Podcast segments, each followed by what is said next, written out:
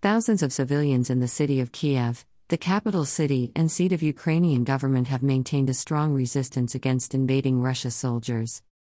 Video from the scene of war few hours ago shows Ukrainians throwing Molotov cocktails or poor man grenade to push back Russia soldiers.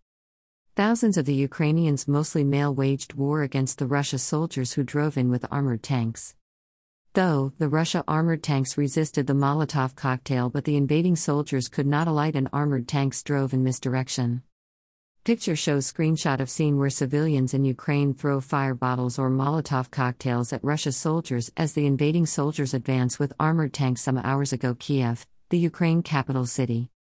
Saturday morning, thousands of Ukrainian women were seen making the Molotov cocktails also called petrol bomb, fire bottle, gasoline bomb, or poor man grenade, amongst others.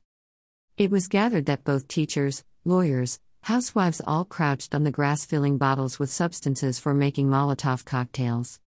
An unofficial report stated that an estimated 4,000 Molotov cocktails have been stockpiled by civilians in Kiev, the Ukrainian capital.